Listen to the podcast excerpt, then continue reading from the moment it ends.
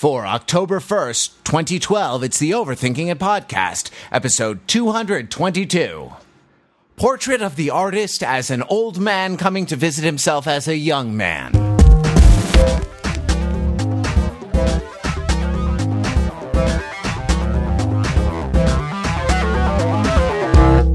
Welcome to the Overthinking It podcast, where we subject the popular culture to a level of scrutiny it probably doesn't deserve. I have escaped from the basement. Uh, Peter Fenzel last week was trying to close my loop. I came this close. I came this close. It was like something out of one of those red letter media reviews of Star Wars. And let me tell you, being down there among the charred, So- the charred so it- remains. Yeah, it took the entire week to get through, is what you're saying. He wouldn't stand still for me to put the gold bars on his back. It wasn't very nice. It's like, no, stop it. That tickles. uh, no, uh, I'm back. Um, absolutely. Matthew Wrather here with your podcast. Uh, podcasters, because we have a big, uh, big panel to get through. Podcasters. Unite. Podcasters assemble. If you were going to travel back in time to the past, say you're a looper and your loop uh, was about to get closed, and you do not have the eloquent hangdog eyes of Bruce Willis, who, with a single glance in extreme close up, can convey so much weariness, so much life experience, so much pleading and yet steely resolve. And you had to resort to words, assuming you could get the bag off your head and get the, the plastic zip ties off your hands, bound behind your back. If you were sent forcibly back in time and found yourself face to face with your former self holding a blunderbuss in front of you, what would you say to yourself to get yourself not to kill you, having come from the future? Ben Adams, what are you going to say? You, I'm assuming you mean other than just throwing gold bars at my past self. Yeah, right. Because that's that's kind of plan A. But uh, other than that, I think it'd be just start listing off stock quotes, but not telling him the dates that he needs to buy those stocks. Kind of dangle it out there. Be like, if you want to know when to buy these, you're gonna need to let me live. A little bit of a, a little bit of a bribe, other than the gold that he can just get by shooting me. I think that's very clever. That sounds very clever. Yeah. Or uh, Well or pla- like well or, played. so you're gonna you're gonna Back to the Future to it is what you're saying. Yeah, yeah, or or sporting events. Yeah, just start, start listing off the, the sporting event, but don't give him the final score. So Right. he's got to let me live. Uh, Pete Fenzel. Drink. I thought that was a really good idea, and you had nothing to say about it, Matt. Oh, sorry, sorry. I thought I thought the I thought my Back to the Future two crack was the, the thing. We'll never if I You, if you I do it. you watched your banter foo when you were in my basement, man. We got to get that back into gear. It sapped, it sapped my will to live. I'm sorry. I thought that it, that if I you know jumped in and and uh, bantered with everybody, we'd never get through. By the time the podcast was over, we'd finally be through the question of the week. But um, yeah, Uh, but, let's hammer it out then. But but that's Uh, I okay. I mean, I Ben, that that assumes that your present self is so sort of uh, you know I don't know is so intent on like playing the stock market that uh, I mean, would that be really an enticement to yourself? I, I'm assuming that if I signed up to be a looper, I'm I'm pretty greedy. I'm pretty focused on the bottom line here. So so you know, looper Ben, yeah, yeah, he'd be pretty interested in that. Well, Looper Ben, fair enough. I mean, you know, a man put a gun in your hand and gave you a reason to live, right? Exactly. Yeah. Give, give him something that was his own. and it was and it was Jeff Daniels. And I like to think actually I like to sort of think that Jeff Daniels is actually his character from the newsroom.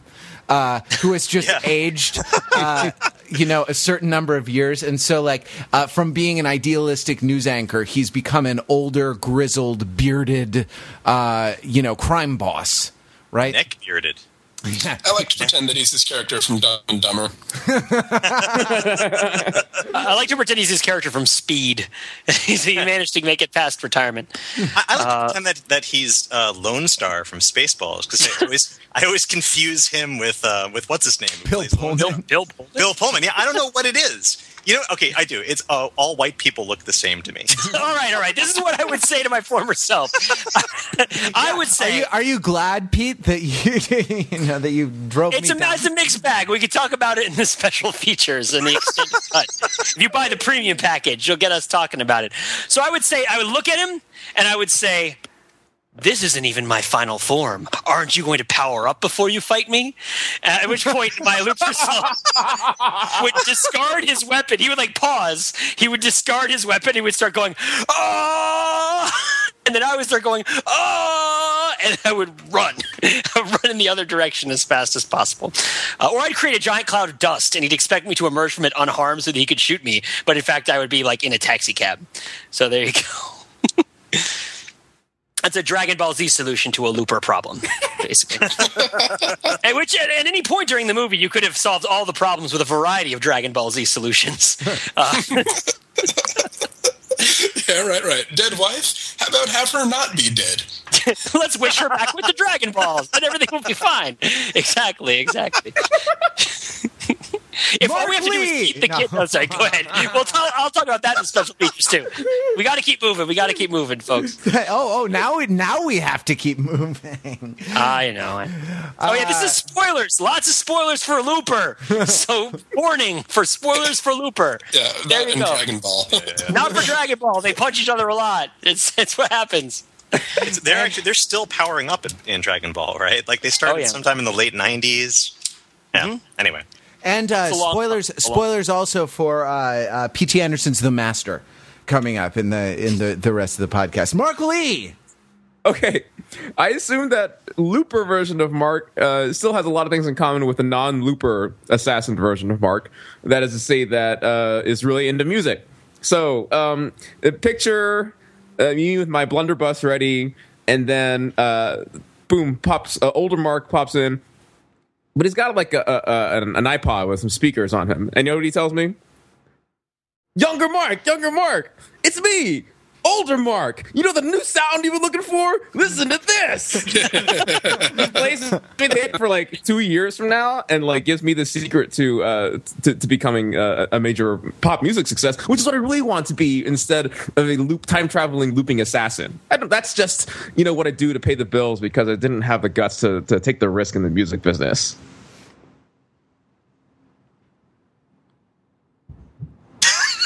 Dave Shechner.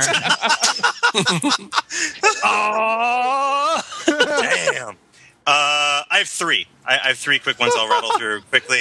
Uh, one, I will say, if you kill me, hoverboard technology dies forever. Uh, because we all want hoverboards. And then uh, the second one, I would say, because you know, I'm also much as Mark's assumption. I'm assuming that you know, Looper Dave uh, will have just eschewed Dave's love of life and fear of killing everything or anything at all, but is otherwise completely identical. Uh, and hence like you know just can't can't bear to have like paradoxes go unexamined if not resolved. And so like i would probably say i'm dave shechner and i don't remember any of this happening during my youth. And then i would lie the younger dave shechner would have to be like well why is that? And then the two of us would have to have a discussion about how time travel works. Um, Involving then- straws. Probably involved. Yeah, I mean, I'm assuming we're doing this next to like a wheat field of some sort. So, like straws, we've got plenty of. A small piece of paper on which to write a note about getting out of town, and a pen with which to write it. I'm not sure, but definitely like plenty of straws. Uh, and then finally, probably the most important thing I would I would say to my younger self to get me from killing my older self would be, um, you know, open the door, get on the floor, everybody walk the dinosaur. And you just go boom, boom, aka laka laka boom, boom. That's and then basically you run, it. Yeah. and you run away. I, I think if you say that three times in the dark, Whoopi Goldberg materializes, right? So we, we would just like chill with Whoopi thereafter. Wow. Okay, nothing. Jordan Stokes. My my uh, my answer is I think similar to, to Dave's last answer, which is like I mean, look, I'm also a big music fan. There are probably any number of songs that I could come through the time portal singing that younger me would be compelled to sing along with before shooting me. But I think that the, the one to go with, right, is just as I go through, because you only have like a little bit of time, is to go, mana mana. And at that point, you know, younger me has to go through the whole do do do do do Phenomena. Do, do, do, do, all the way through. It gives me plenty of time. Do, do, do, do, do, do, do, do, do, do, do, do, do, do. And I figure if I don't have my uh, my handcuffs off by that time, I deserve what I get. But you, you, can just, you can just open it up for solos at that point, right? Uh, Jordan Stokes going to exploit the phenomenology of his uh, of the situation. All right, here's me, younger self. Look at me, body racked with disease, barely able to hold my head up. You're going to have a sex partner who's going to give you a future STD, and you're going to live the rest of your life in excruciating pain. But if you don't kill me, I'll tell you who it is, and you can avoid, uh, you know, sexual congress and whatnot, all the frottage, because we don't have sex in the future. We just frottage a lot. Yeah, I don't Isn't the, uh, isn't I verb shoot you for saying that. Yeah. oh man, do you become strong bad in the future? That's one of the side effects of this. I That's, this totally cool ramp I made for my bicycle. is, is is the STD just chafing? Is that why you speak that way? You're just like terribly, terribly. your chafed. whole body is chafed inside and out. You can't eat anything. Your whole GI tract, it's excruciating. Peristalsis is is is so painful. Trogdor. Something like a, a Taken Two commercial. Is that what this is? I'm a man with particular skills, and I'm going to find you, and I will kill you. Okay, That would, second. yeah, that would be. I'm a man with particular skills. So, uh, podcast uh, topic is the science fiction film Looper. Uh, which I think I think we've all seen. So settle in. This happens only once in a blue in a blue moon. Um, so there are a lot of ways to uh, look at Looper, and Wallace Stevens um, cataloged them all in a poem. uh, one, you know, amid the stillness, uh, the only thing moving is the Looper. Uh, two, no, I that's That's actually interesting. that's kind of that's kind of relevant to, to Looper's actual plot, isn't it? to, to, to the plot. Yeah, well, we can talk. We can talk a little bit about Wallace Stevens uh, if you like. But uh, so right, so there are a couple of ways um, to look at Looper. One is as a time travel movie, generically. Another is as a dystopian future movie, right? As a like as a variety of Blade Runner. Uh, right. Um, I don't know. Are there others? I mean, uh, just to kind of Oh, set yeah. the stage generically, uh, it, you could look at it as a romance, right? As a love story.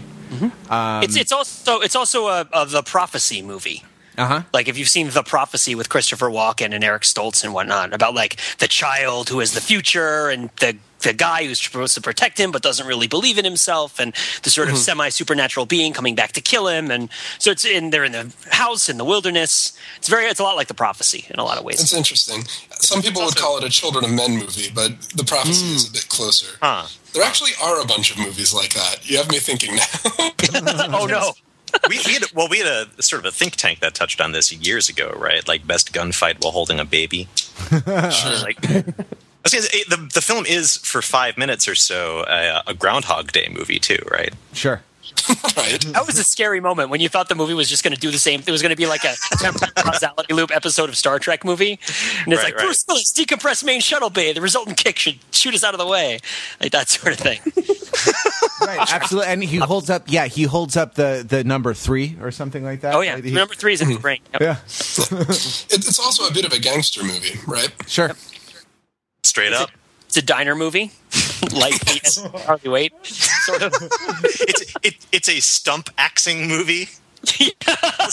one, one of the great of the stump axiads, I would say, right in the pantheon there. Uh, also, Right Star, along with Star Trek Generations, I believe. That's what I was A lot of gonna topical points. It's like, there you go. There, there's your film trilogy night: Star Trek Generations, Looper, and Ethan Frome.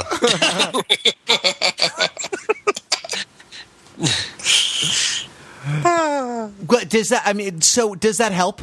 I mean, you know, you know what I mean. Like, you can you can sort of say a lot of you can say a lot of things about uh, about a, film like this, but does does it help? Like, do we understand it in a different way? Kind of looking at it, looking at the genre of the movie, or I was actually I was watching an interview uh, with the director, uh, like a, a two minute snippet thing, and uh, and he was talking about the fact that like one of the reasons why he likes sci-fi is that sort of unlike a lot of the other sort of um, larger denomination film genres, like sci-fi really works best when it's not holding the film up on its own, as opposed to like, you go to a romance movie and if all you get is a romance movie, you're pretty much you're probably satisfied with what you've seen you know. Whereas if you go to a sci-fi movie and it's nothing but techno babble back and forth and you don't really care about any of the characters involved then like then the movie's going to fall flat. And so so he was saying that you know the best sci-fi movies are one where what you've done is like put a, a sci-fi veneer on top of it and shoehorned something else that you're interested in talking about under underneath it. And so yeah no i think this discussion that we just mockingly had is actually very appropriate right? Like this is this is a movie that is appearing to be a whole bunch of things while um, while actually being a whole bunch of other things. That's an interesting statement about uh, about science fiction, right? But yeah, like, I'm, not, I'm, not, sure I agree with him either about sci-fi or that sci-fi could be unique that way. But yeah, it is an interesting statement. But what, sorry, Jordan, what were you saying? Well, I mean, I was uh, I was probably just going to let it hang there. But the idea that uh, that science fiction is nothing but technobabble to him uh, probably explains why he thinks that pure science fiction movies are boring. And I would say that probably a lot of movies that that would be held up as sort of canonical pure science fiction movies um, are not to him because they have something else going on, and that's like you know that that excludes it from being considered sci-fi, which is uh, a very hoity-toity way to go about it. yeah, it's, yeah. Very, it's very sort of tautological. Yeah, sorry. I, I'd add that I think when he's saying that, he's not just saying that there's more to it. That might be what he's thinking, but based on his own work, I'd say that not only is it that there's something else other than the sci-fi, but there's another genre right? Like so, like when I think about the movie Solaris, for example, which I think of as like a very pure sci-fi movie, right? Like um, with the yeah, George yeah. Clooney's in outer space and whatnot. And uh, but that movie is also kind of a relationship drama, but it's not like a genre romantic movie. You know what I mean? Like the genre is very firmly grounded in science fiction. It still has all the richer elements of a story, but there isn't like another genre that's in there. The sort of influence is a little bit more diffuse. Um, whereas something like Buffy the Vampire Slayer or The Avengers, like there's a there's a surface genre, and then there's like a secondary genre, which is which has a lot of conventions that are very kind of self consciously hewn to, right? And then below that, you flesh out all of the little more details uh, of the situation. Sure. Um, and in this, I mean, I don't know. I think I think that this this movie kind of nested genres pretty well. Although that the conversation where he like says we don't want to talk, I don't care. You know, it doesn't matter that it's science fiction, whatever he says, right? It doesn't matter that it's time travel. We're not going to talk about it. It's a pretty great conversation, right? Uh, in the in the diner yeah, there. Yeah, right. That'll just make you crazier. We'll be we'll be sitting here all day, is what he says, right? Yeah.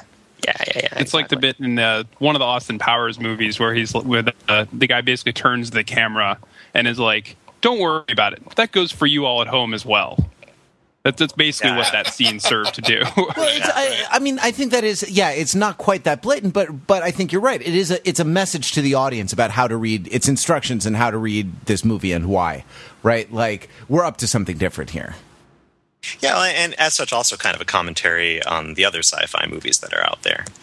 I mean, I feel like um, a lot of the famous science fiction movies are, are sort of the um, the the the exceptions that prove the rule, right? In that they can probably pull off time travel well, um, and, and and you know can work around the paradoxes or use them as plot elements that are interesting. Whereas like a lot of the time travel literature that's out there is just you know gets so caught up in trying to explain itself or be clever in how it fleshes itself out that um, that that it, it becomes lousy and so you know that's that's a I think that's a scene that basically says like don't worry about it in this movie, and also you probably shouldn't really be watching all the other movies that that don't do this well.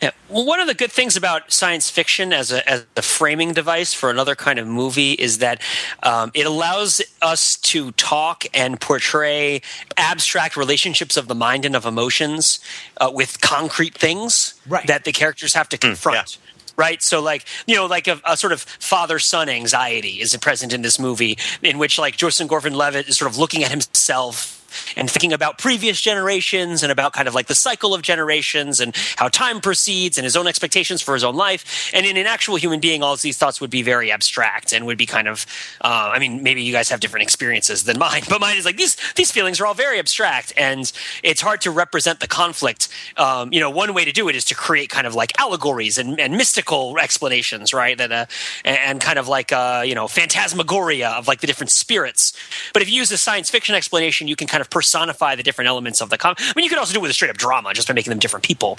But it, it sort of does remind you a little bit that this is kind of abstract, while at the same time imbuing this the story with kind of stakes and tension that's associated with it, not just being fantasy land, right? Like, Sure. um, Sure. The, well, I think the best example of that from this movie is the uh, like the, the thing that Joseph Gordon-Levitt is, other than an assassin, is a drug addict. Right. And being a drug addict is basically like shooting your older self in the head every time you uh, you know you you shoot up or smoke up or Drop. drop, drop down or whatever it might be, right? um, and it's something that like most people don't really think about very much, but some people do, and they tend to affect exactly the kind of bravado that you see the loopers affecting when they're like, "Yeah, I just killed myself today, woo!"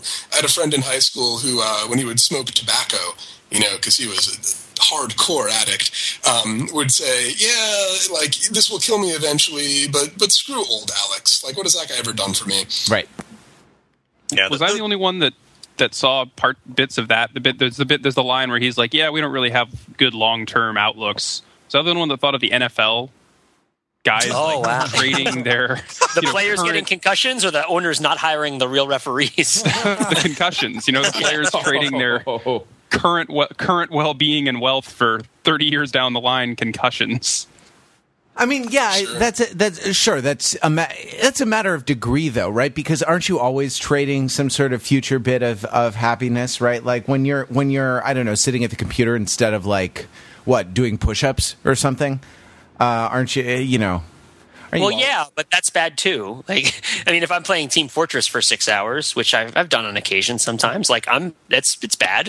like it's an addictive behavior. Like it's not good for me or for future Pete, Yeah, who, but- whose power level is far beyond mine. So I better start doing push-ups. But so that I can, team, Pete, your Team Fortress setup is is run through like a 1986 Nintendo Power Mat, so you have to do push-ups in order to control your dude. exactly the power Yeah. pad. Everything here is fueled by the power pad. Uh, definitely running on it. Spoilers. Yeah, I'm on all fours. Yeah, exactly. I re-rigged step aerobics into Skype and world class track meet into uh, into overthinkingit.com. Right. So, yeah, exactly. That's how. Yeah. I, yeah, that's how I. Uh, that's how I developed the software for overthinking it. Actually, it's you know I have a giant sort of keyboard on the floor, a la Big, you know, and and I jump like Tom Cruise from letter to letter. You know, it's it's a very slow way to write PHP, but uh, Yeah. it's Yeah. I mean, this this. No, sorry. This it, we can keep keep talking about the different fake computer setups we have if you want. sorry, I'm a little punchy. Oh, go on. I was going to say Or- one question I want to pose to you guys about all this is that the movie really seems to think that Bruce Willis in his hammock with his wife in the future is a saved life. Right, is like a life that has been redeemed, a life that is that is intrinsically worth more. Right, like uh, a, a life that is worth living rather than one that is worth being disposed of. Right, relative to the life that Joseph Gordon-Levitt does, has like you know being with stripper slash prostitute people and like being a drug addict. Uh, in what what is the sense of this? Is that are we is this just because of sort of conventional morality Wait, or does that is is that really the is that when the movie comes down finally is that really the position that it has because it seems to me I mean there are two moments where it seems to me that that's that that's question one is is well spoiler alert when he shoots himself but the the other is uh, when he sees Emily Blunt for the first time, um, the the memory of the wife in Shanghai starts to fade a little bit, right? And that's what that that's what that at least I was assuming that that's what that little sequence um, in the uh, uh, in the sewer right was about, where he looks at his watch and tries to remind himself of of the. Uh, uh, I mean, of the thing, and like it, it's sort of by by I don't know, setting the real protagonist of the movie, who is kind of young, uh, you know, young version, right, against old version, old Looper. Um, I, I think it probably, uh, I think it at least questions that that whether it actually is good at all, right? And also by know, making him kill kids. I think that's a little bit. Um, I'm not sure exactly which heresy in particular this is. The idea that someone who is bad must be all bad and everything they do must be bad. I, I think that you're right that the film comes down on the side of, uh, of you know, Joseph Gordon-Levitt rather Sure. than on the side of Bruce Willis. But the the reason why Bruce Willis is a really wonderful villain for a movie um, one of my favorite things about this movie is like the kind of villain that he is, is that his relationship with his wife is something good. And like, yes, he, he kills kids, so he's a bad guy and he's gone too far, but the thing he's trying to, to save is not therefore tainted. Although, I mean, it is. Um, I feel like if he hadn't revealed that she had been killed by the mob in the future, then then what you just said would have been would have been more novel and more true. But as it stands, in a sort of sense, it's a villain who's motivated by people who killed his wife, which is actually which is actually pretty common, right? Yeah, yeah, Like, and, that's, and that's fairly and fairly dull, I suppose. yeah. I mean, it's more likely to be a hero. I mean, he's he's basically like uh this could be a if it's told from the perspective of Bruce Willis, it's a Steven Seagal movie. right? It's like they killed my wife in the future, so I went back to the past to team up with young me and take out the bad guys. And it would like end with like them high fiving after he's killed Jeff Daniels, right? Like that would be the end of the movie. Uh, if it's told from the perspective of Joseph Gordon-Levitt's Butler's angle, is it a Christopher Nolan movie? anyway, Oh man! If it, wait, what makes it a Christopher Nolan movie is if it's what if it's told from. I don't even know. Christopher, if it's told from the composer's perspective, probably because the music was pretty similar. Yeah, yeah, yeah.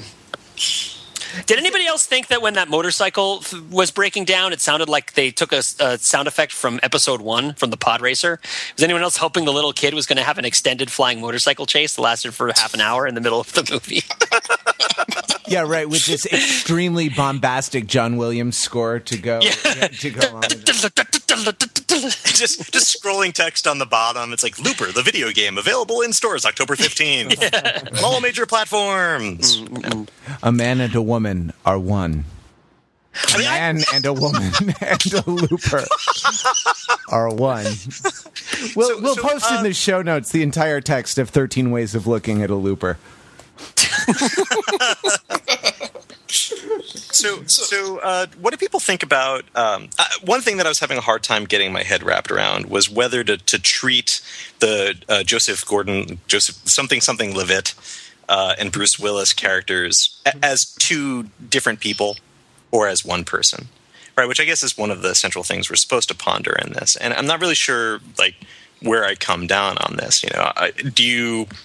because it also affects you know it- all right so we, in the previous discussion we sort of set up that you know one person is either intrinsically or develops into a bad person the other is either intrinsically or develops into a good person um, but are they really different people uh, do you ever walk through the same river twice I would say that they are in the context of this movie, um, that they are different people uh, because they show characteristics of kind of recognizing each other as the other. Like when Joseph Gordon-Levitt carves the name into his arm, he carves Beatrix into his arm to notify his older self of where he needs to go. He's like very consciously sending a message kind of to somebody else, right?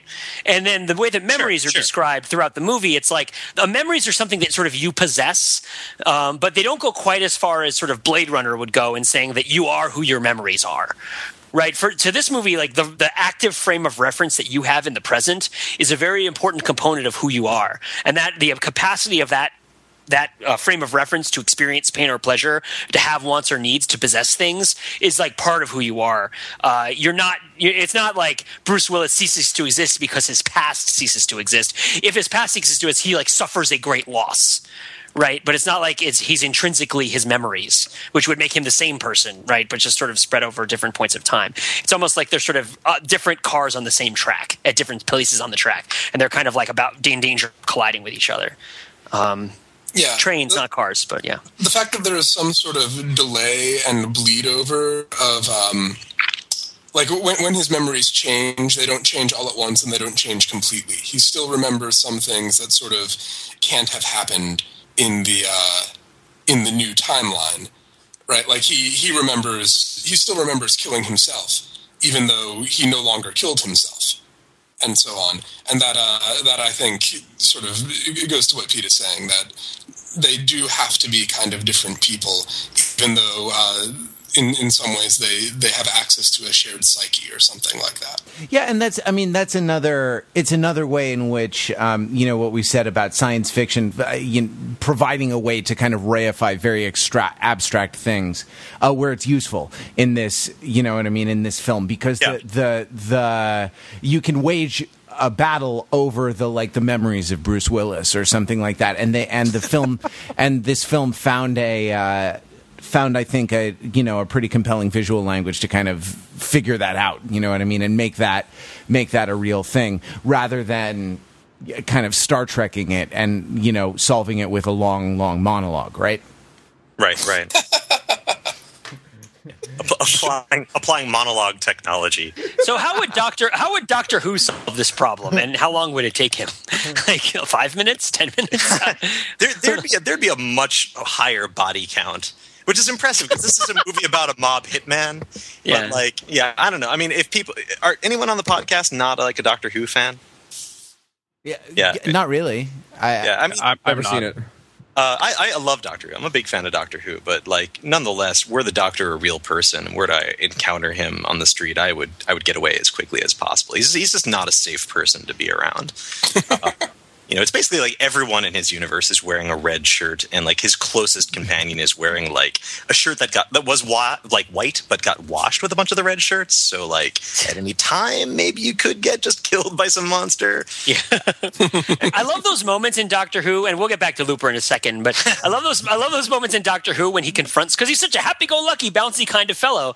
At least I didn't watch. I haven't watched the newest Doctor so much, but up to the David Tennant one in particular, he'll confront a bad guy, and the bad guy will be about to kill him, and be like, "Are you aware of who I am?" Right? He'll, and he'll like sort of imply the no, sheer number of genocides that he's personally committed. Right? Like it's like. Uh, Yeah, it's like there are, there are war memorials on multiple planets that are solely his fault. Yeah, exactly, exactly. Like he's, you know, it's it's very intense. The the the swath of destruction he leaves in his path. Like his solution, like Doctor Who may very well be the Rainmaker. Right, like hmm. doc- maybe Doctor Who is the one who shows up and closes all the loops because they're wrecking the space time continuum, and he needs to fix it. And he kills all the vagrants because they're really Cybermen, right? Like, and that's because that's what the bad guy does, right? Is he kills? We understand the bad guy kills the the like mafia hitmen, and he starts executing homeless people in large numbers, right? Like that's what he does in the future. That makes the Rainmaker so bad, right? Or is he doing other stuff too? I guess he controls the crime families or the syndicates or what have you. Although, I mean, it's The, It's the interesting. vagrants seem to be getting killed pretty good in the uh, the present in the movie, all by, all by themselves. that was one pretty big hole. Like, how is it so hard to dispose of a body when it's acknowledged that in both the present and the future there are just hordes of homeless people being murdered indiscriminately? Like, how is it so hard to get rid? Of? I guess if you're important, right, you get tagged, right? uh, whatever. That took me out of it. As someone who generally cares for the murder of the homeless and doesn't want it to happen, I found that to be kind of passe. just on that on that point um, about the difficulty of, of murdering in the future, um, there is. I'm reading out an article here in which uh, the director writer Rian Johnson gives some explanations for some of the harder to understand uh, parts of the, uh, the more ambiguous parts of the movie, and one of them is exactly about this point. And it basically, to, to sum up the answer, is like you're you're tagged with nanotechnology, and it's effectively like you are always tracked. Um, so you know maybe the vagrants because uh, they're not uh, worthy of tracking. They don't have the nano chip inside of them. Look, look, look! We're just going to be drawing with straws here. Okay, I want to feel better about myself based on my ability to point out flaws in this movie that I wish I made. All right. oh man. Well, The- the Pete, wait, sort of, uh, yeah, gee, when did you become Slashdot? Right around when Sheck wrote his article about the Indiana Jones thing, and I was like, whatever. Yeah. the big hole that I sort of was wondering about is uh, if, as we know from an article that Shechner wrote from this site, every form of time travel is also a very, very efficient form of space travel because have you know the, to, the world is spinning around and so on. Um, why don't you just like loop people back to about a mile in the air, right, and have your looper be gravity? Because Yeah, yeah. you know, and if you want to, you can you can go ahead and, and send Bill Pullman back in time to like have him manage gravity for for you. But gravity is not going to pull a runner at any point. Heck, you, you could loop them into the bottom of the ocean. Yeah. To, uh, Or the book Timeline talks about this. That they they they send people back to like Mount Vesuvius right before it exploded, or like Hiroshima on the day they dropped the bomb, and that's how Hmm. they can kill people using time travel. Yeah, no matter right, exactly. No matter how far you run, you're not going to, you know, Right. Get- or you just do it one second before the detonation or whatever Sure. it You're is. not You, don't get- really need to hire people. can't It get free on- of the shockwave of, of Fat Man, right? Right. That's how they kill Little kill. child, however, that that can be avoided. That's how they kill the Maestro in Future Perfect, the Incredible Hulk cartoon or the comic book as well. Nuts. Hey, hey, we didn't say anything about spoiler alerts for the Incredible Hulk. I'm sorry. Spoiler alerts from 30 year old Incredible Hulk comic books. Uh, nobody cares about Professor Hulk anyway. It's he's a he's a, he's a pedestrian hey, hey. interpretation. You take that back. yeah. Fair enough. Fair enough. So I have a theory about how uh, Looper is more like Star Trek than it is like Doctor Who. Would Okay. you all like to hear it? Yeah, sure.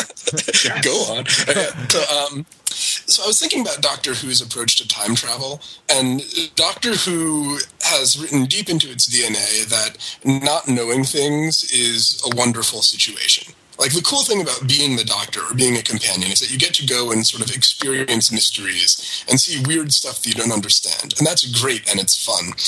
And you can kind of get out of any problem that comes across your path as long as you don't know that it ends badly. Having the knowledge that something happened in such and such a way makes it impossible to change. So it's very kind of um, I, don't know Schrodinger's Schrodinger's cat E uh, in a in in the way that science fiction uses that particular thought experiment.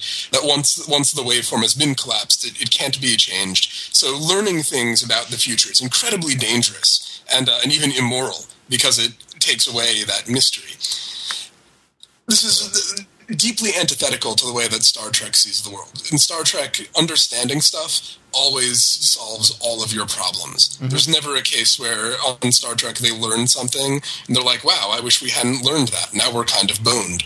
Right? now, the way that this movie eventually resolves its problem, uh, you, you've had Bruce Willis knowing stuff that Joseph Gordon Levitt knows just because he has access to his mind. And the point where Joseph Gordon Levitt finally beats him is when he manages to get access to the things Bruce Willis knows. And I mean, like, it's, he's, I think he actually says, I have remembered. And it's, it's not like he's able to remember this because it hasn't happened to him. What's really happening is, and someone who can remember the uh, the giant like uh, Q soliloquy from the end of All Good Things can say it when he realizes the possibilities, right, of how this time loop is working and uh, and what like what everyone else's experience has been, and then he figures out how to to solve the problem, how to cut the loop. It involves taking himself out of it. Um, so th- that is why Looper is more like Star Trek than it is like Doctor Who. When when he uh, cuts the Joseph Gordonian lo- knot, so to speak. Right. Good night, everybody. Anyway, I like that. That's really cool. I, th- that is interesting about the uh, the Doctor Who thing too. About the uh, not knowing about the future would be a bad thing. it's Um, uh, it- it's interesting though because both series do like put a very heavy emphasis on like the importance and or the joy of discovering things, of figuring things out that are that are mysterious. Like I would I would totally agree with uh, with Jordan's characterization of it, but like the Doctor, you know, like most episodes of Doctor Who are like they encounter something weird somehow. And the doctor and his companions go to investigate it. Like they go to investigate it to try and figure out what what's going on in the very local sense. It's just like when you try and draw back and get a, a, a bigger picture of what's going on, that you encounter the sort of thing that you're talking about. Sure. Sure. let me let me ask a question to everybody. Do you think that Sid grows up to be the Rainmaker at the end? Is it very definitive that he doesn't, or is there a possibility that he does? Like, how did you guys interpret that? I mean, Pete, you know, there's no fate but what we make. Is uh, is, is, is I'm a something that Terminator like Two man, people- not a Terminator Three man. Yeah, exactly. it, it is certainly uh, open. I mean, like uh, you know, the the, the no, I, I I bring that on not just to make a cheap Terminator reference, but um, to remind uh, sort of what the one one of the points of the movie is is that you know that. Uh, you know, your fate is in your control. Like you have an, uh, um, you have a say over the outcomes of what what's going to happen. Um, uh, that being said, I mean, you know, the the power of the love of a mother is such so great that it can, you know, save a child from an evil genocidal future. I think is also a very strong message of the movie. Well, the, I mean, I, actually, I wanted to return to something that, that Pete said earlier, which was about kind of parents, right, and like the kind of father son anxiety that that exists, especially father son, but you could generalize and say parent child, uh, because of like Emily Blunt and the uh, the young creepy young boy. Um, who does a great angry face? Do, I mean, right? Like, Oh God, Yeah.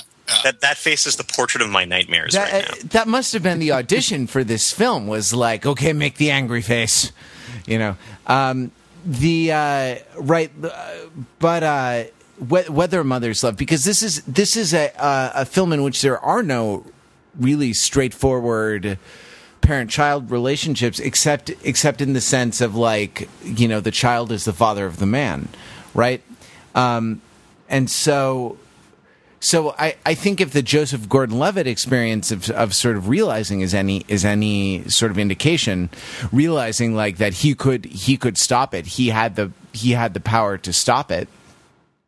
Yeah, I'm, but yeah, yeah. Go ahead. Uh, that that like it, the movie ends on a hopeful note. I think it's also a hopeful note, and this is this is maybe a little retrograde in terms of gender politics, but I think it's also a hopeful note because the kid listens to mom, right? Like, and mom is the only is the only uh, uh, woman in the movie who's not a who's not a stripper, right? oh no. Oh, or or uh, or a vagrant. yeah, or a, or a diner waitress. or a diner waitress, right? Absolutely. or, or Just- an, Asian- I guess or an diner- Asian ingenue plot point. Di- Just diner- because she serves yeah, you French toast, that don't make her a hoe, yo. Come on. Um, I think I, No, it- well, it's- yeah, it's- diner diner waitress is a version of mom. I, I want to say because Yeah, of that's the true. because of the provision of food, right? But uh, uh, I you know I don't know. I think that because like because that that um, you know young rainmaker uh, listens to mom saying like it's okay, it's okay, it's okay because like a woman can kind of get into the. Uh, can kind of break break the cycle of of this sort of violence that's sort of gendered male, right? but she didn't break it the first. To be fair, like, I mean, are I guess I guess Yeah, the she idea gets, is, she gets blown away the first time. Does, does though? she? In the yeah, I think, I think, I think everything was the same in the original timeline, except for Joseph Gordon-Levitt like blowing himself away and changing so the we future. feel like that's that's the only event in the movie that is different th- than the original events of the movie for the mo- uh, with some certain very very specific exceptions. Right, right, uh, where like they carve things on the people's arms and stuff, and things we see things change. So you, we're saying that like that the Rainmaker that we meet at the beginning of the film is Sid having grown up because Bruce Willis shot his mom, and I guess it makes sense because he shot him in No, the jaw, no. right? Oh no, I, I that, the jaw thing is what, what why I would think so. Yeah. He somebody had to shoot him to, to get that to happen. right, right, right. Yeah, but he, there there is a moment where he gets his jaw hurt in the in the the movie, isn't it? It's it's maybe when they shoot at the the pickup truck or or something. There's definitely like a big old band-aid on his face, right? Yeah, yeah, yeah, exactly. We get shot in the face by Bruce Willis as Right. he's trying to escape to the sugar cane. Yeah. But the point is that if Joseph Gordon-Levitt never showed up in the first place, then uh, are we to understand that Sid never would have become the Rainmaker either because his mom would have been around? I mean, I guess he does show him certain kind of bonding stuff, and he's nice to him, and he sort of helps repair the relationship between the mom and, and Sid. But he also abandons him by killing himself after like creating kind of a father figure. So I could imagine it could go either way. Actually, you know, we don't really know that he kills himself, right? Joseph Like, Gordon-Levitt. Yeah, we know we know Yeah. that he kills himself because he's still laying he's still laying there when Piper, uh, not Piper Perabo, uh, uh, Emily Blunt, like walks up to him, yeah. yeah, and sees the Uh, sees the so. silver bars, Yeah. you know. Do you think it's like a Fight. Club cop out where he just shoots himself in the jaw and for some reason his alter disappears? no, I, I- I think uh, I, I was thinking more that like I could be clever and be like, oh, if he shoots himself uh, and somehow distracts Bruce Willis and allows them to escape together, then he never grows up to become the Rainmaker, and thus Bruce Willis is never sent back. he could have just blown his own leg off and then Bruce Willis would have fallen down. But Yeah, then he also exactly. died from rupturing his femoral artery. So, and I- I've had enough femoral artery movies. Thank you very much, Black Hawk Down. Yeah. This, this, hold this on. movie already plays too much into the femoral mystique. Wait, let me let me just go through my interpretation of the events, and, and, you, and correct me if I'm wrong if I'm missing something really important here. But I see sort of the prime timeline um, be sort of that the second time where we see uh, uh, old Joe show up in the field, right? And so uh, young Joe kills uh, kills Bruce Willis, old Joe, right, and then proceeds along the path of the um, uh, of you know going to China and of being becoming a crime lord, going to China, and then meeting the Chinese wife. right? And that prime timeline doesn't involve that uh, standoff in the field and the and, uh, that we see, you know, with the um, with the telekinesis explosion and all that kind of stuff, right? And then the Rainmaker still exists in that. So the Rainmaker uh, existence is not dependent on old Bruce Willis shooting him. Well, yeah. If it go, if it proceeds, if we believe that the consequences, if if we look at it in a Back to the Future two kind of way, right, where you go down one timeline and it's kind of an isolated timeline, and then you can go back and you go to other timelines, right? Um, oh wait, what? What? I mean, No, no, no. The this- back to the, fu- the Back to the Oh. Future mentality is that you that there is one timeline and you can alter it, right? Depending Uh, in two ways: one by changing the circumstances in the past, and two by like making decisions and like putting your putting your jeep into reverse instead of drag racing. Right. So this. So then, like, what the? Uh, I mean, I don't want to say Dragon Ball Z because I talk about that all the time. But like in Marvel Comics, time travel works in a multiple timelines frame, right? Where you can go down the Days of Future Past timeline, and people will continue to live in that timeline and can like travel back and forth from it, uh, right? And then you have other timelines that go in other directions and are kind of discrete. Whereas in in Looper, it seemed like the timelines were indiscrete and like they were sort of related on a probabilistic. They were level. telling all kinds of secrets.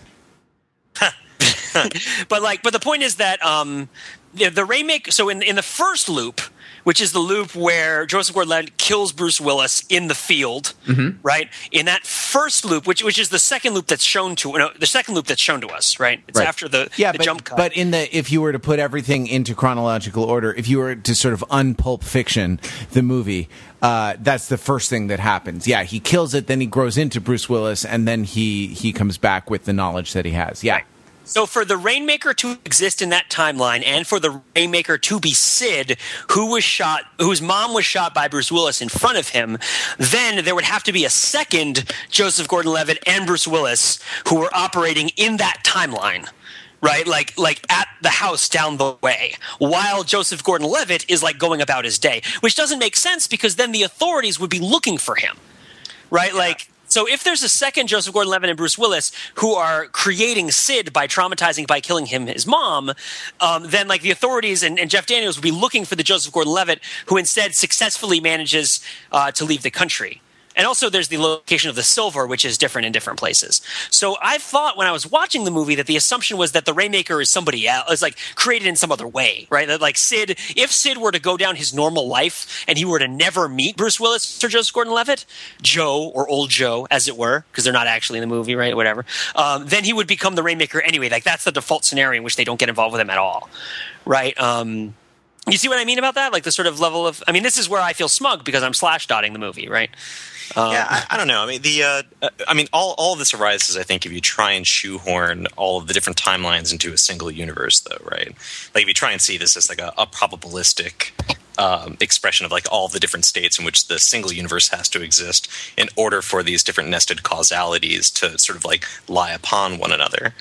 Um, whereas, but like, and, and actual, and and that of course is like the foundation of one of the more popular interpretations of the quantum physics model of, of the way subatomic particles work too is like it's hard to uh, or, or it's impossible to constrain uh, a small system of interrelated events to one another because they all obey these sort of probabilistic um, models and not these discrete models. Whereas, uh, you know, Ben, Ben, who's podcasting, I I wrote very nicely about like the other popular interpretation of the superposition paradox, which I think holds play here as well. Right. I mean, you, you, that's kind of the Back to the Future multiple worlds. This one I interpreted trying to shoehorn it into a single world. So maybe then you're getting into those experiments where you know particles arrive before they're sent and things like that. So you could think of you know the Rainmaker both existing by itself, by himself, and causing himself to exist in some weird loop where it's kind of an uncaused causer. Right. Yeah, right. it's, he, he's his own strong anthropic principle, basically. Exactly. he, he, he exists because he must have to exist to exist to exist to mm-hmm. exist. And, and is it perhaps? I, I, one of the things I thought was.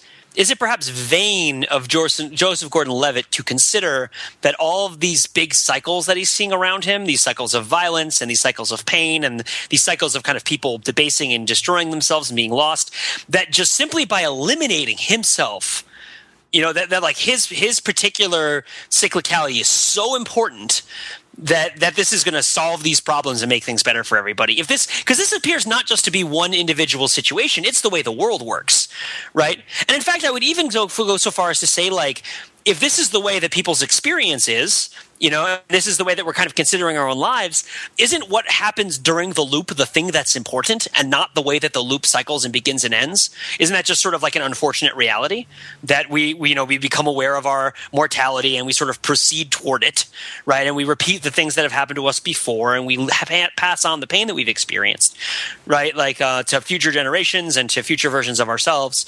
Um, like is it isn't it seem like well maybe i should just not exist and then it will be better right? Doesn't that seem to be a little bit of a not either a cop out or just something that i have difficulty getting behind um, as, as a solution to this problem either out of arrogance solipsism really. It's, it's solipsism. It's like i kill myself and then i don't have to deal with this crap anymore because you know, all these problems are created by my own kind of emotional turmoil. Um, i don't know symbolically i guess. The the first thing you said kind of reminds me of another Bruce Willis time travel movie with a loop, Twelve Monkeys.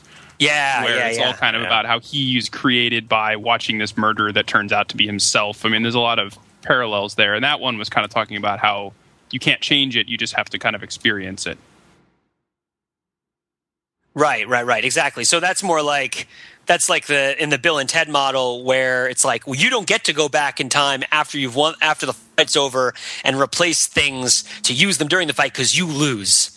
That's the way it works, right? Like uh, for uh, for the bad guy. Oh, what's his name? Because he has such a wonderful name. The bad guy in Bill and Ted's Bogus Journey. A death. No, no, no. He's a good guy. Are you kidding? that's Death is awesome in Bill and Ted's Bogus Journey. Uh, he had a German accent, so it's evil, really hard uh, for me to- evil, evil robot Us's.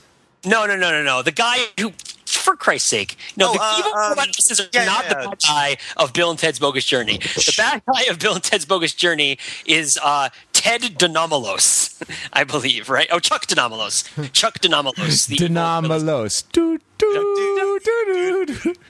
De Nomolos. Do, do, do, do. Oh man, it's like you guys haven't seen that movie recently or something. Much like. Exactly, exactly. Um, so yeah, I guess was I the only one who saw it that way, or was I also the only one who saw the the way that men are passing off responsibility for making their lives worthwhile onto like caregiving women as kind of also a particularly undesirable way of looking at the problem of existence? Uh, well, if my mom loves me, then everything's great, you know. Then then it fixes me, right? Then I'm better, or some analog for my mother that I find later in Yeah, life. yeah. My, my mom or some chick I meet in Shanghai. exactly, exactly. Um, I don't know. Uh, my mom has been to Shanghai, so it could be one and the same. Let's leave let's let's let's leave your mom out of this, Dave.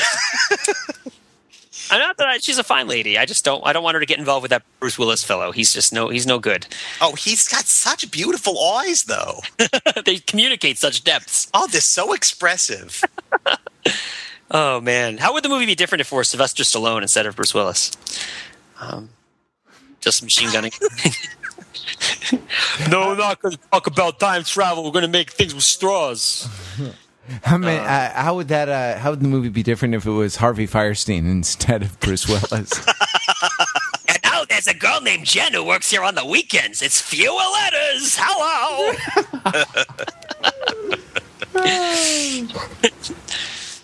Hey, Can we um, take things in a little bit different direction and uh, go back to one of the other uh, different ways of looking at Looper, which you mentioned uh, at, the, at the beginning of the show, which is as no, we've a- only we've only got eight or nine so far, and we've got to work up to thirteen. Indeed. um, which is the depiction of a dystopic near future. Right. Yeah. This, I, that's something I'm really interested in. Is like this movie as a because we've talked a little bit as this movie as a type of uh, what as a type of Time's Arrow or um, uh, what's the what's the one where the Enterprise keeps getting destroyed? I keep forgetting. Number three. Three uh, insignia pips on Riker's. I just always call it the temporal causality loop episode, but I'm sure that it has a name that we can discover. Yeah. Very They're- quick. Thereby narrowing it down to only 10% of TNG episodes. Right. Yeah. Because this, this is one of the things that the movie did really well, I thought, which was uh, do a, a good amount of believable world building. Yeah. Oh, yeah. Let's talk about details so. right. Let's talk about Looper Ca- as a and type of effect. Cause and effect. Sorry. as a as a t- cause and effect is the name of Yeah. that. Yeah, ex- excellent. And I uh, Uh, I should know that since I've I've watched all of the Next Generation this year um, on Netflix. But uh, no, let's let's get back to it. Uh, let's get back to Mark, what Mark wants to talk about and talk about this movie as a type of Fifth Element. Boron? no, so you mean like as in terms of a, a statement of where we're headed as a society? Yes, yeah, yeah. So- people kind of, I think the anxiety of that we're being forced to murder ourselves. I think is kind of true, and I think it has to do with the creative destruction happening in the economy. Right, like as um, we're we're like we're working to provide the consulting and services that make ourselves obsolete. Right, like uh, the whole like I'm from the future, go to China. Right, like don't don't be so silly as to think that France will continue to exist. Yeah, with It's like- seventy five percent income tax uh, on the, on the very rich. I mean, that's just going to torpedo them, you know. let's let's let's we don't have time to work out the subtleties of the French tax code on the podcast, but let's not re- misrepresent people as if French people are actually going to be paying seventy five percent. Anti-tax data. Anti-tax. We have to go to the neutral zone in the Cayman Islands. We have to bring all our money there. No, we don't have time for this. I don't have time to remember the numbers in my Swiss bank account. Yeah, wait, wait, Matt, were you going for a tax tachyon pun there? Because that was beautiful. Focus, focus your taxion gun on the middle class. Is Oh. Dave? Is tachyon a real thing in physics, or is that a, a Star Trek invention like No, dekyon? no, no. I- So the, I don't actually know the uh, the origin of it. I'm pretty sure the origin lies in physics, but but and Star Trek sort of picked up on it and and ran with it. Um, though there, there are examples where science fiction comes up with something, and then later physicists who are invariably sci-fi fans say, "Oh, hey, we actually found something like that. Let's call it after them." Yeah. So attack. Yeah, so let's let's name it the iPad. Yeah, exactly. Well, uh, the quark is probably uh, the best example of this, right? Like, uh, Named after the popular character in Star Trek Space Nine. yeah, it was going to be called Laudanum, but instead they just went. It was Quark was shorter.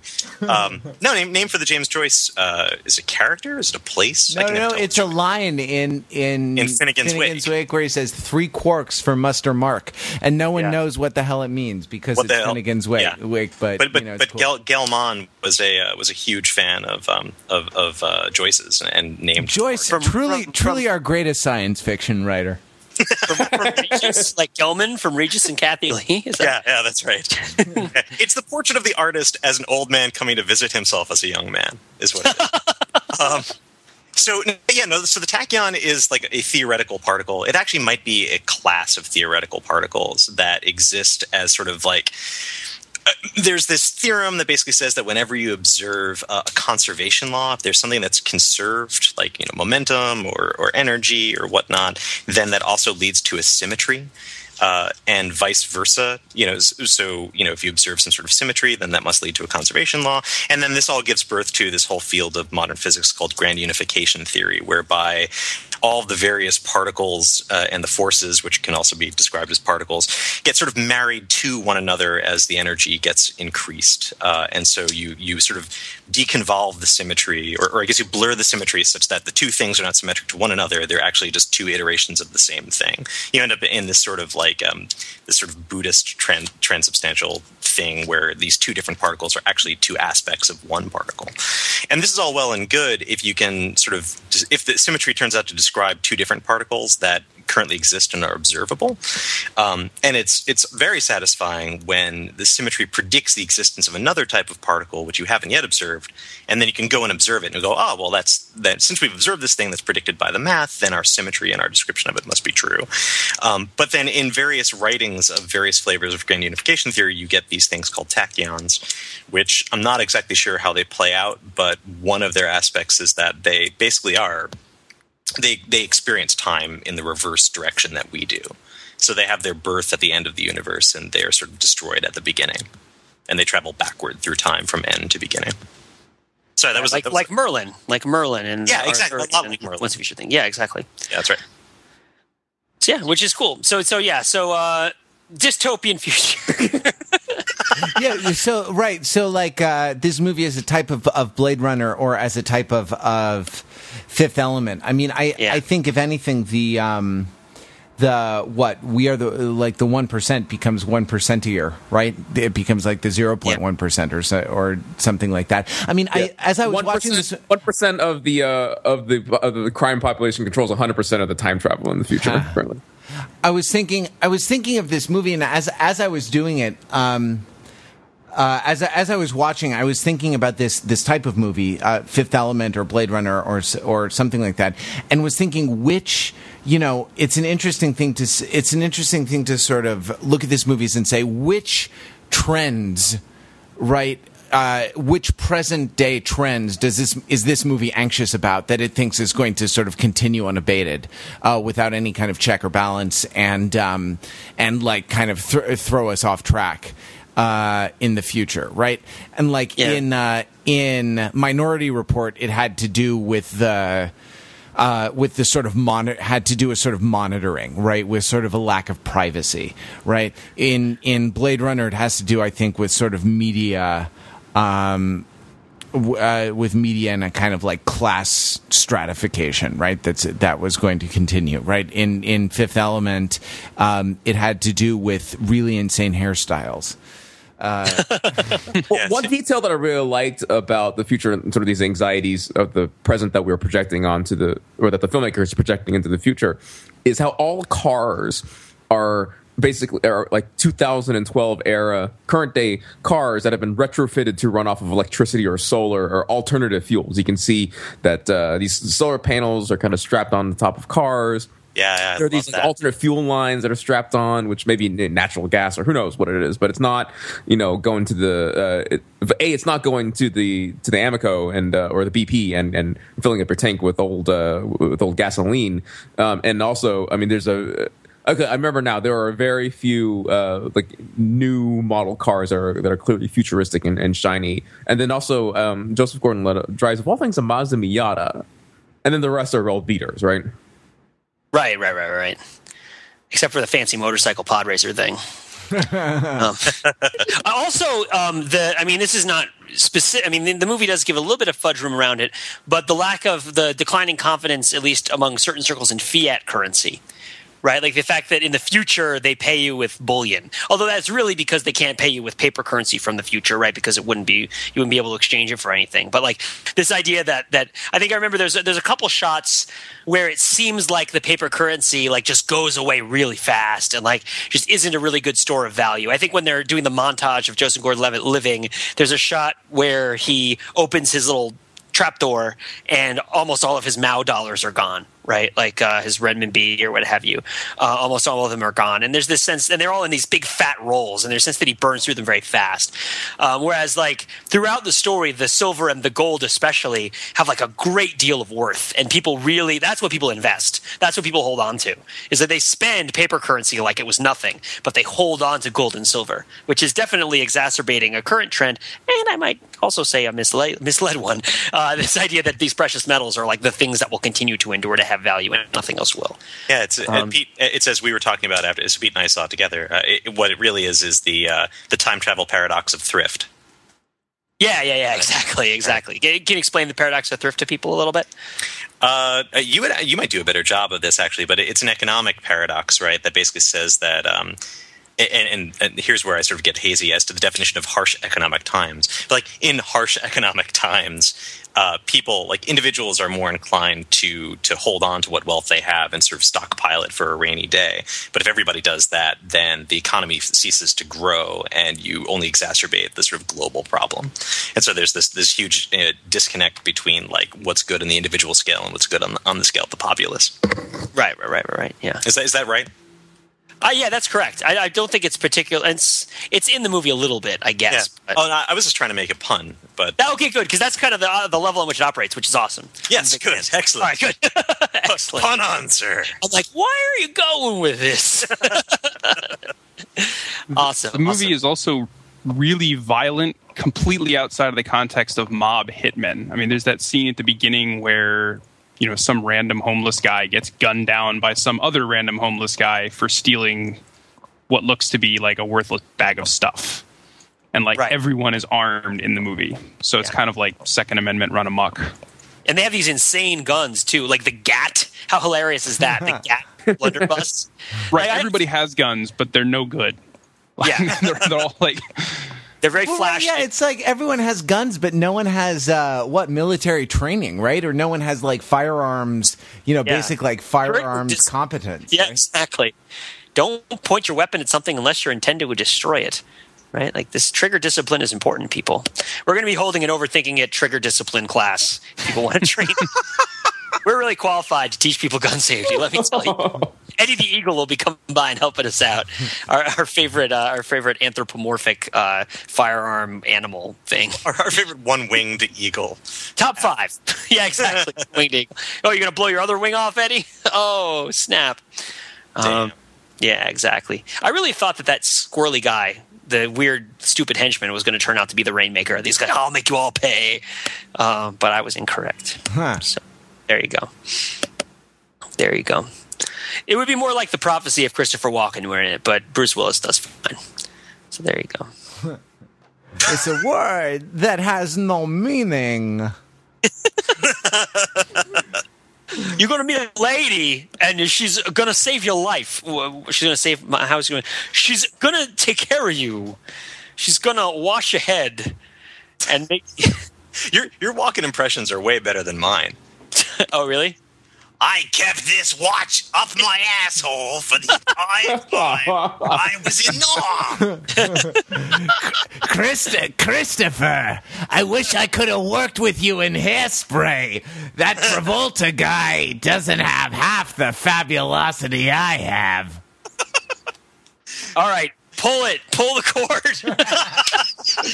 pull the damn cord. All right. Well, if you want to travel uh, back in time and kill us before we recorded this podcast, You're too late. I mean, it depends on which view of time travel you subscribe to, because now you know that you didn't. right? You, So yeah, there you must do it in a quantum many worlds. Uh, uh, hypothesis thing, but you can uh, join the conversation by emailing podcast at overthinkingit.com, by calling whatever the non dirty version of 203 285 6401, call or text 203 285 6401 is. Uh, you like how I just launched that syntactically uh, over the, the phone number to hit the verb on the other side. Um, or you can do it uh, in the way that uh, most people do by leaving a comment on the show notes for this post. Um, we will be back next week with another Overthinking It podcast. Until then, you can visit us on the web at www.overthinkingit.com, where we subject the popular culture to a level of scrutiny. It probably, probably does, doesn't deserve. Loop it with Luprin.